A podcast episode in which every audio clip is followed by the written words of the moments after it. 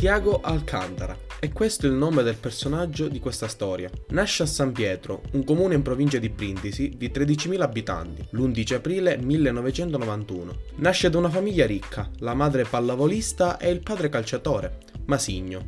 Lo stesso Masigno che nel 94, in quei mondiali, portò in trionfo il suo Brasile. Ad un certo punto, il padre decide che Tiago deve farsi le ossa e lo manda in Brasile, al Flamengo. Anche lì, dopo un po' di tempo, si accorge che lui è veramente forte, così forte che la tappa europea di ritorno è d'obbligo. Va a finire al Barcellona. Siamo nel 2005 e Thiago ha 14 anni. Nel giro di poche settimane, grazie alle sue qualità, colpisce Yaya Touré, non di certo l'ultimo arrivato. Al Barcellona vince di tutto, così tanto che ad un certo punto dice che si trova benissimo al Barcellona, ma ha bisogno di nuove sfide, nuove avventure e nuovi stimoli. Il Barcellona, pur avendo in rosa mostri sacchi come Jaime e Iniesta, prova in tutti i modi a fargli cambiare idea ma non ce la fa. Tiago lascia il Barcellona e da quel giorno fino ad oggi Tiago Alcantara continua a giocare al Bayern Monaco.